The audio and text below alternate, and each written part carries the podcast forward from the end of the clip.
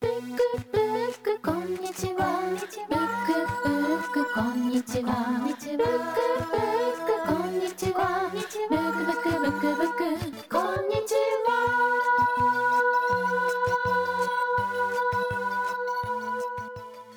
ブックブックこんにちは。この番組は東京神楽坂カモエボックスの僕柳下恭平と札幌北18条シーソーブックスの陣照也僕たち2人の書店店主が毎週水曜日に自分の好きな本のことを話す30分のポッドキャストプログラムです。柳下さんよろしくお願いします。目が合ってる陳さん。はい。今日もよろしくお願いします。よろしくお願いします。今日はまあ低クオリティ会なんでございますけれども、はい。高クオリティのことが2つありまして、はいはいはい。一つは仁さんが東京にいる。そうなんです。今日僕東京にお邪魔しておりますはい。もう一つは、うん。ここは実はいつもと違う環境で東中野からてってこ歩って10分ぐらいの雑談というですねクラフトビールとポッドキャストの収録ができるスタジオのあるお店に来ています。なので今仁さんが目と目があって。そう。ちょっと新鮮な。ら結構ちゃんとした機材に囲まれて。そうですよね。そう本当にラジオのあのスタジオって感じですよね、うんうんであの今地元のお客さんがね、うん。あの外で飲んでらっしゃるので、まあ、そのガヤガヤが入りつつの収録ですね。そうでございます。この店いいですね。こう飲みながら収録できるっていうのもありがたいですね我々そう確かに、い、や痛風の敵みたいなビールを飲んでますけどでも全部美味しかったな。僕が飲んでるの今5番まあ多分ね来る環境によってビールは変わるとは思うんですけれども、なんか毎日6タップつないでてすごいな。しかもポッドキャストの収録までできちゃうなんてなんかあんまり聞いたことないですよねこの店の何にも弱点はないんですけれどもあの我々がスモーカーなので、はい。あの当然なんかタバコなんか吸っちゃいけないわけですよ。そうですね。世間というものは。でまあ収録前にタバコでも吸うかって外出てたら、うん。さっきまであのお店の中で飲んでた うん。お兄さんが連れてる犬を、うん。まあそろそろ帰るかってタイミングで外に出てそうしたら地元の人とばったり外で会ってその人もまた飲んで結局そのお兄さん残留して飲み続けるっていうね。地元にこういう店ができるってすごいことですよいやね。いいですよね。ね何ファミリーかであの飲んでるあの感じすごいな。いいな羨ましいな。地元の店っていう感じですもんね本当に。ねなんかシーソーボックスとかカムボックスもそう思われてるといいですよね。いや本当ですよあくまで本当に場所はローカルの人たちのためのいやー。第一義にはあると思うので。いや、うん。本当そうですよね、うん。まあもちろんねよその町からね来てもらうのはラッキーパンチとして、売り上げのラッキーパンチとしてはありがたいんですけどそうですね、うん。まあ、基本的に月曜日から日曜日までまあ安い定休日ありますけれども、うん。やっぱ空いてるのは地元の人だもんな。まあそうですね、まあそんなわけで雑談にて収録しております。はい機材はハイクオリティ。うん、でもトークは？ロークオリティ。いやいやいや言っちゃダメ言っちゃダメ。ごめんなさい僕僕が振った今。そうですね。そう言ったら対比させるしかないですもんね、すいませんすいません。でも今日はあれですよ、エモさはすごいですよ。そうですね。今日はちょっとこれまでの,、うん。あのここの今日のこの時間に至るまでの経緯がありますから、ちょっとうんそのあたりを説明してからかなと思うんですけれど。そうですね。ブックブックこんにちはそう何かっていうと、うんうん。あの柳下さんとうん。僕が、うん。まあ、それぞれこう地方都市からうん。東京にこう上京してきて、うんうん。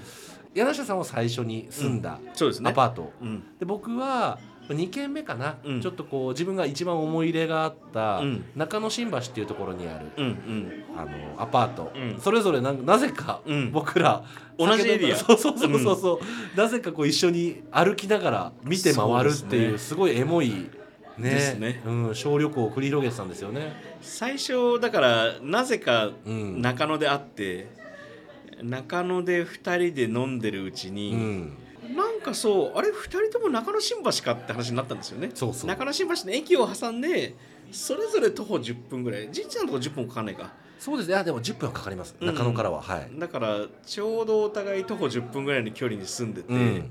え一緒のエリアじゃんってなってラーメンなおちゃんの話になったんですよね。そ中野新橋と中野南中野の間ぐらいにある定食屋ですかね。う中華定食屋うんうん。にラーメンなおちゃんって店があって僕行ってたの30年前だと思うんだよな。それに加えて僕はプラスもう7年ぐらい。だから、うん。23年ぐらい前。いやもうちょっとにでも20代前半ぐらいに僕も行ってたんですよね、で2人ともその店通ってたんですよね。そう。そうなの。びっくりしましたけどあって言っねて中野で飲んでて、うん。そこからラーメンなおちゃんを2人で食って。そう。であの2人ともラーメンなおちゃんってまあまあお腹パンパンにしてくれる店じゃないですか、うん。650円ぐらいのイメージだったんですよね。で肉野菜炒め定食みたいなものが、本当に山盛りですよね。山盛りになって米も山盛り。お茶碗1.5杯以上あると思うんですよね。その若い頃お腹パンパンになったのを40を超えたおっさん2人が食ったら今日終わるぞって思って行った僕すごい懸念してましたもん、うんでもまあせっかく思い出して行くかと。うん。言ったらペロッと食っちゃいました。ね なんだったらさっき焼肉行っちゃったから。僕ら若い頃より食えてるっていう事実が発覚して、びっくりしましたね。食べてるうちは健康ですから、まあ、食べれるっていううちはそうそんなちょっとね過去を遡るエモいこう小旅行をねで奈緒ちゃんんに行った後に仁さん家に行ってで仁さんが「あーここここ」ってなってちょっとあれ行くまでドキドキしますよね。しますよ。なんか 顔まなんかなくなってたらどうしようとうんか、うん。なんか全然思い出せなかったらどうしようとか、うん。うん。うん。なんかいろいろ考えましたね。いやですね。でも会って見つけたら「わあここだ」っつってここの205でしたっけ？そうです205 205ですって言ってこうずいずいねそこからここの窓ですみたいな感じで、うんでまあここまで来たら僕ん家も行くかってなって。そうそう で僕が最初に働いた店とかもね、うん。ちょっと見てくかって、あね。の中野新橋の駅のすぐ脇にとんかつ屋さんがあるんですよ。一福だったかな、でそこのご主人が北見の出身で北見っていう居酒屋があってまあそこでも本当いろいろなんか青春と人生みたいなのがいっぱいあってでその店もなかったんですよ。松の屋になってて。で、まあ、ここまで来たら僕ん家も行くかって言ってその後僕ん家を見に行って ちょっと探して商店街の先の。うんうん。あの気持ち何なんでしょうね。何なんだろうな。なんかそもそも僕も柳下さんもうん。あんまりこう過去を振り返ってそうですね。ノスタルジックなことを人に話すタイプではそんなにないとまあ思うんです正よね、直そうですね。ね。うん、割ともう忘れちゃうというか。そうですね。猫と一緒ですよ。昨日のこと覚えてないもん。そうそうそうそう。うん。でも、うんえ仁さん行ったの東京以来ですか？いやそうですね。僕もだから30年ぶりぐらいいですなんだったらもうあの家を、んから引っ越してからうん。行ってないと思います。まあ行かないですよね行く理由がいないですもんね、うん。ですよね。いや僕もだからその方南通りっていうところのすぐ北側にあるんですけど方南通りはたまに通るので、うんうんうん。あこの辺昔住んでたなーはありましたけどわざわざ一本入っていかないですね。だからよくお互い家ありましたねまだ。本当ですね。大家さん頑張ってたんじゃないですか。大家さん頑張ったんだろうな。このエモさ伝わってるか全く自信ないんですけど、うん。もう一個エモ重ねをするとエモ重ね、はい。初めて聞く。エモ天丼をすると、はいはい元僕ん家の、まあ、前の方南通りが今はだいぶ綺麗になっちゃっていろんな店なくなったんですけど当時立ち食いそば屋があってそれも夜中の本当に12時超えてかなんか深い時間に開店し始めて明け方4時か5時までやってるっていうもう完全にタクシーの運転手さんしかめがけてない店があったんですよ。うんうん。店の名前すら覚えてないな。店の屋号あったんだろうけど看板とか出てないような感じのでそこへ行くと大体タクシーが23台止まってて運転手さんがまあそばすすってるみたいな感じの店だったんですけどで僕そこで金なかったんで110円みたいな感じのまあかけそばですね。うん。何も具が入ってない。はい。ネギの一切れすら入ってない、うんうん。すっぴんそばを食べてたんですよ。で、まあ、別に汁全部飲めば腹は膨れるので、まあ、それでまあ味ももちろんね立ち食いそば美味しいしなんかちょいちょいちょいちょいタクシーの運転手さんに絡んでもらってっていうところで仁さんとそんな思い出話をしながら方南通りの前でこの雑談のある東中野に移動するかっていう時に中新から東中野にタクシーで行ったんですよね。大人だから。はい。っていうところでタクシーが来たんですよこの話をして、でこの続きタクシーの中で話すことになってタクシーの運転手さん巻き込んでいやーあの時すっぴんそばを僕がすすってたらそこのお客さんのタクシーの運転手さんがうん。春菊天食えよとかちくわ天食えよとかなんか僕に見かねてこの突っ込んでってくれるわけですよその天ぷらを。でいつか大人になったらタクシーに乗れるように頑張るぞと思って。いやいい話だなこれ これはいい話だな。っていう話を30年ぶりにそのうん。タクシーの中でするとは思ってなくて。別にタクシーの運転手さん聞かせる話もないじゃないですか。でもね僕ねあのバックミラー越しに、うん。タクシー運転手さんのあの顔ちょっと表情見てたんですよ。おおなるほど。嬉しそうでしたね。ああちょっと目尻下がって。あよかった。だってありがとうございましたあ言ってもらいましたね。ねなんか 言ってくれタクシーねそういうふうに使いたいと思ってるんです、うんっていうことを柳下さんがおっしゃってた時に、うん。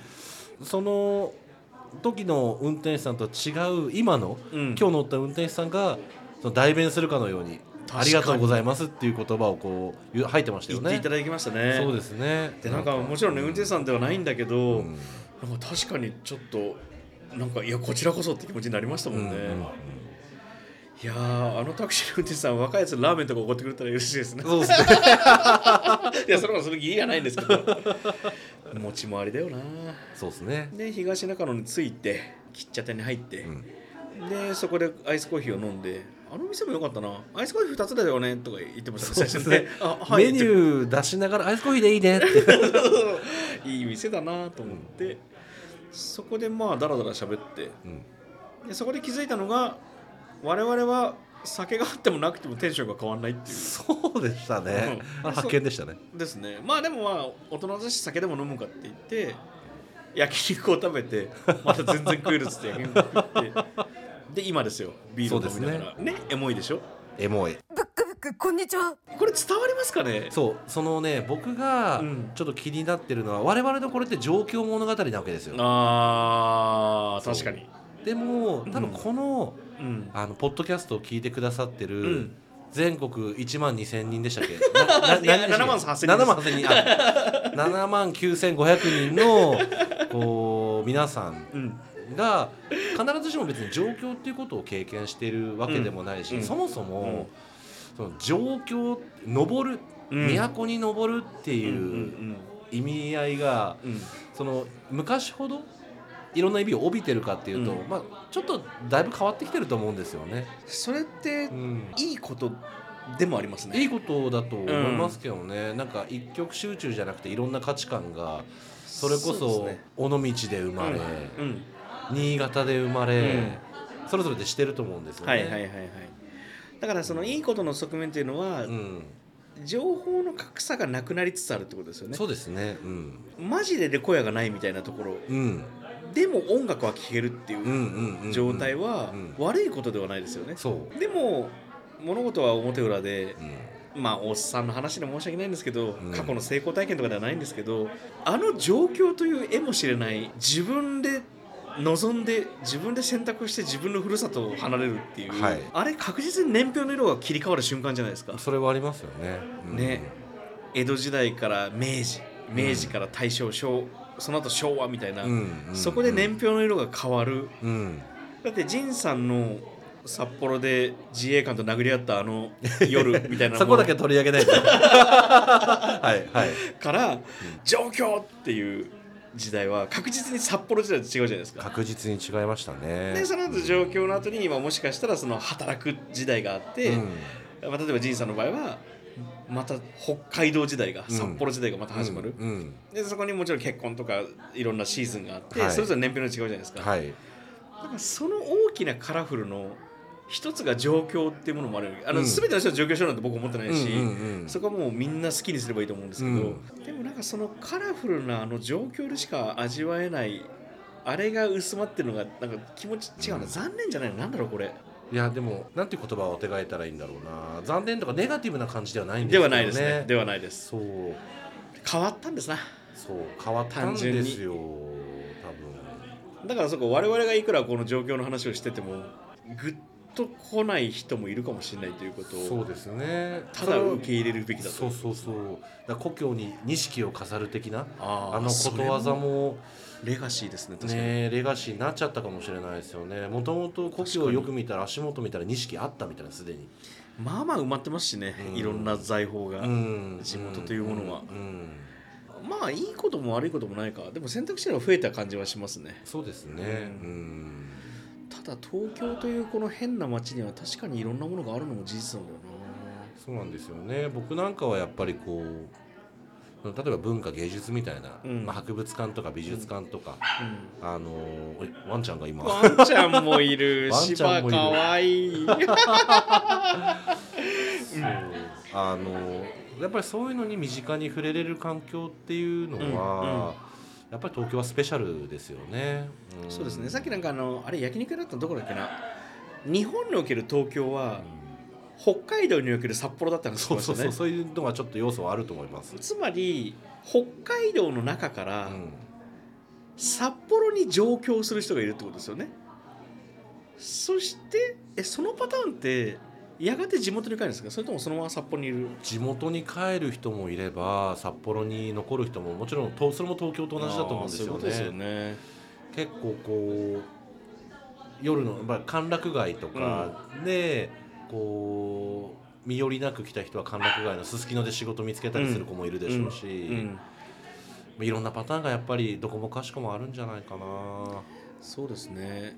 うん。そうかだからまあ、いわゆる地方都市。うん。それこそ中部圏だったら大名古屋とか、うんあの僕は個人的に大名古屋って呼ぶようにしてるんですけど名古屋のこと。俺たちの大名古屋とか、うんうんまあ、それがまあ大阪だったり。あっちの関西いろいろあるな。まあでも例えばそれが九州だったら福岡だったりとか。まあそういう状況っていうのもあるんだろうな。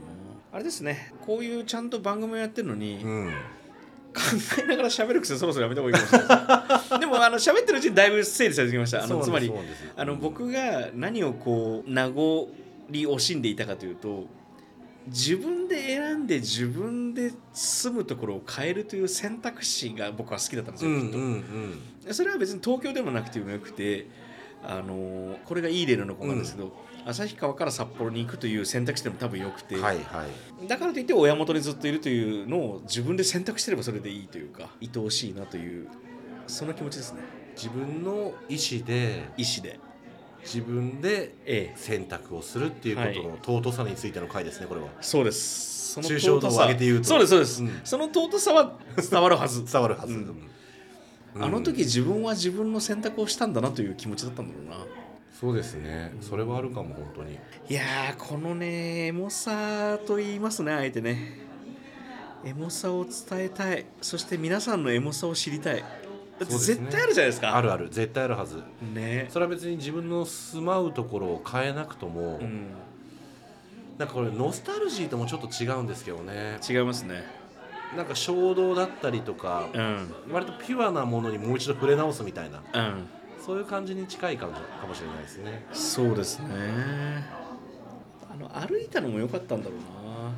まあまあ歩きましたからね。まあまあ歩きましたね、うん。ですねあれも良かったんだろうな、ブックブックこんにちは。この番組を聞いて唯一のメリットがあるとしたらまあラーメンなおちゃん。のあれじいさんも肉野菜食べあれえ僕肉ニラ定食です、あ肉野菜定食うまいですよね。うまいですね。あと馬に食べたことあります？うまにないです。僕ね昔よく食べてたのが肉豆腐定食ってやつだったんですよ。あーありましたね。それがメニューから消えてましたね。あ結構ショックだったな。あーでもそのそれ選ぶとこが仁さんっぽいな。僕多分ほぼ肉野菜炒め定食だったんですけど、はいはい。なんかたまにうま煮ラーメン食べたんですよ。なんかね甘辛いなんかタレみたいなものを絡めた肉を、あんドバッとラーメンにかかってるのあー美味しそう。これうまいんですよ、うん。たまにほぼ麺食べなかったけどたまにそれ食べてましたね、うんうんうんっていうのがフラッシュバックするんであのこれをお聞きの皆さんぜひラーメンなおちゃんあの決してなんていうか愛想のいい店ではないんですけれども、う んはい。我々の精神あなおちゃんラーメン？正式名称はなおちゃんラーメンでした、はい。大変失礼しました。いや気にしないよそんなの。気にしない。うん。気にしない気にしない。なおって書いてある人だって店に。なお。まあまあ量多いんでね。うんそうですね、うん。お腹空かせていくか、うん。でもなんかねメニュー見るとお一人様一品の注文お願いしますって書いてたから僕らが食べてる後から来たうん。男の子とカップルかな、うん。なんか2人で広東麺1個頼んだんですよよああの気づいてました。その時、はい。あの一品でいいのって店主が。言ったじゃないですか。おじさんが。あれ僕あれ20年前とかだったら怒られてますよねいや怒られてるやつだと思うんですよね。大将もだいぶ丸くなったなと。思って丸くなったんじゃないですかねあれは。あの僕あの時にいろいろこう考えましたよ。その瞬間にあ大将の経てきた年月とか、ね。そう新たなこう新たな客層の感じだったりとか。えいやいろいろあったよな。あ客層も変わってましたね。そうですね。やっぱりなんか町中華ブームとかもなんかあるから。あいやそうですね。だってそのあのカップル、ん。シュッとしてましたもんね。うん、うんうん。もう昔食い詰めたやつらしかいなかったですもん。そうでしたそうでした。本当にまあ我々がそうですけど。そうですそうです。でもあいやまあいいことですね。あまあ時代というものは変わるんですよ。うん。それではお聞きください。中島みゆきさんの時代みたいな感じですよ 流せないですけど。歌いたい。歌う分には大丈夫なんですかこれ回る回るよと。そうですね。なおちゃんラーメンの大将がん。カウンターの中で働いてるお兄ちゃんをお玉でぶん殴ってた話とか。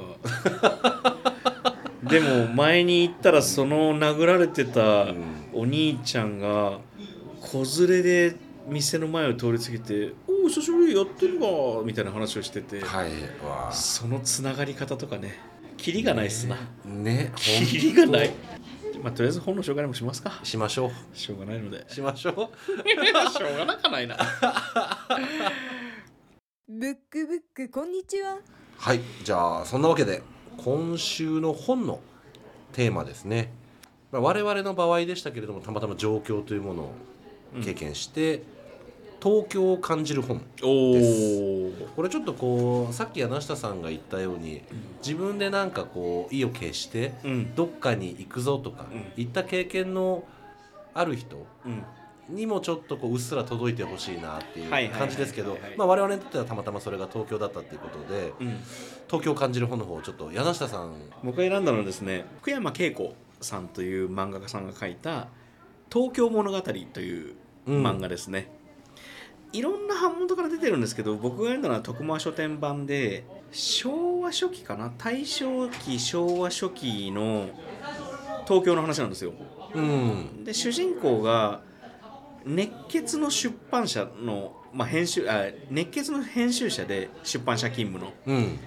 でその主人公が素性の知れないどこか中国大陸の匂いのするそうちゃんという若者と出会って、まあ、割とスチームパンクなうん。ちょっとファンタジーの入ったうん。うん昭和初期の東京を舞台にしたちょうど西西野じゃないですけどあの戦争のきな臭さが始まるいわゆる軍国主義帝国主義が始まろうとしてる日本を舞台にした物語なんですね。それ自体はね結構高等無形というか冒険活劇的な物語なんですけれどもなんかこの主人公の狂言回しってわけじゃないんですけど男2人の主人公がドタバタやってる脇でいつものんびり構えてる蕎麦屋の女の子が働いてるんですよ。蕎麦屋の給仕として。その給仕さんがそうちゃんという、まあ、主人公のうちの一人に言ったセリフが僕すごい好きで、まあ、その時代の東京の人なんで、まあ、東京に限らないですね。あのそもそも状況どころじゃなくて他の町に自分で望んでいくなんて選択肢がもうほぼないわけですよ。自分の家業を継ぐだったりとか、例えばまあじゃあ札幌でもいいですしあの北見でもいいですけどもその町で生まれたってことはこの町で暮らすんだっていうのが当たり前だった時代。上野の電車がまだない時代うん。みたいな、その時代に当然他の町に行くなんて選択肢は庶民にほぼないわけですよ、うん。東京の人でも多分同じなんですよ。主人公のそのそうちゃんという男が東京についてその女の子に聞くんですよね。私はこの街がすごい好きだと。でなんで？私はきっとこの街を生まれてから死ぬまで出ることはないだろうと。旅行も多分行けないかもしれない。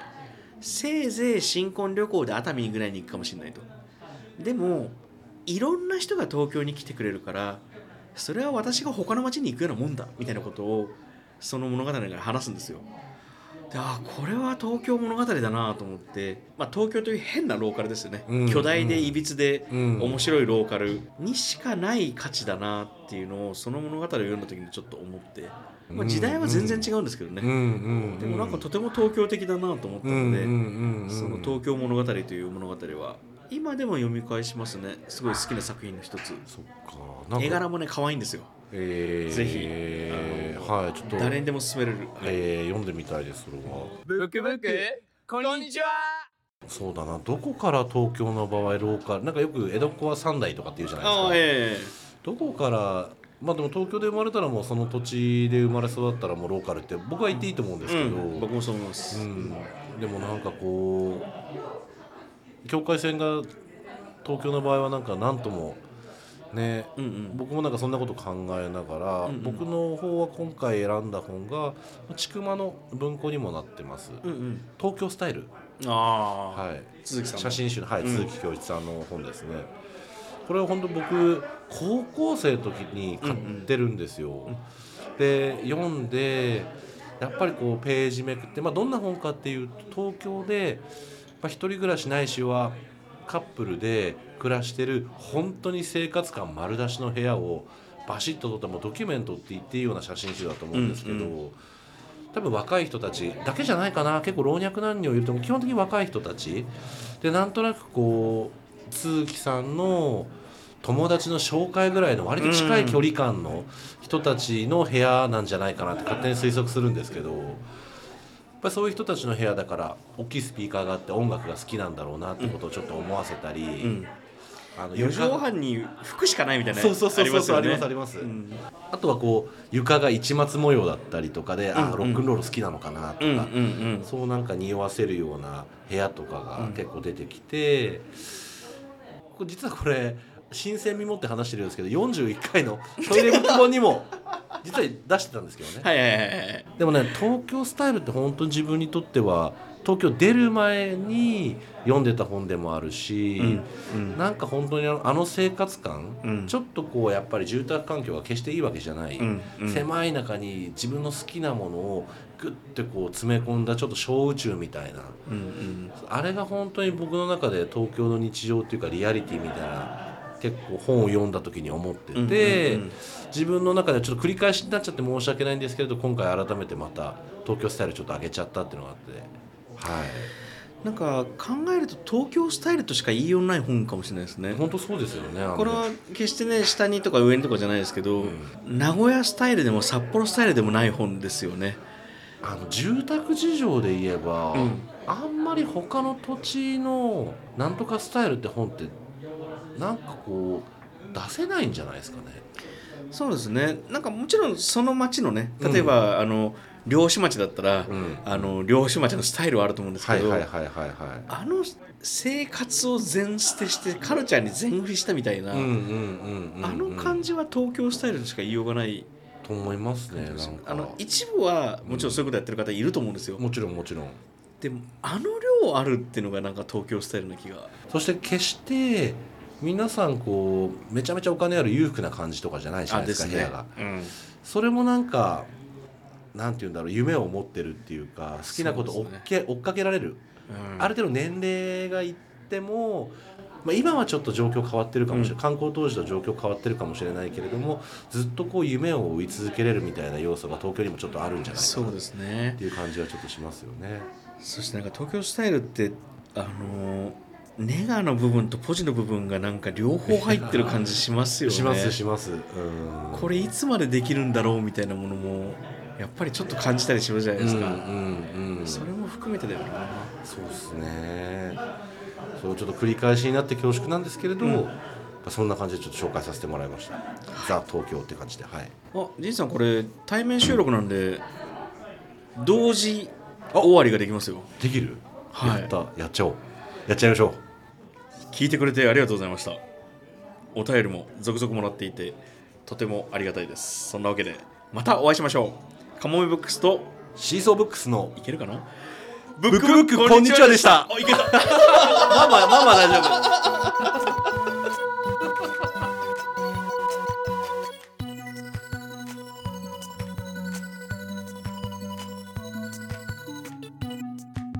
ブックブックこんにちはは札幌北18条のシーソーブックス陣照也と東京神楽坂のかもめブックス柳下恭平2人の書店店主が毎週水曜日に自分の好きな本のことを話すポッドキャストプログラムです。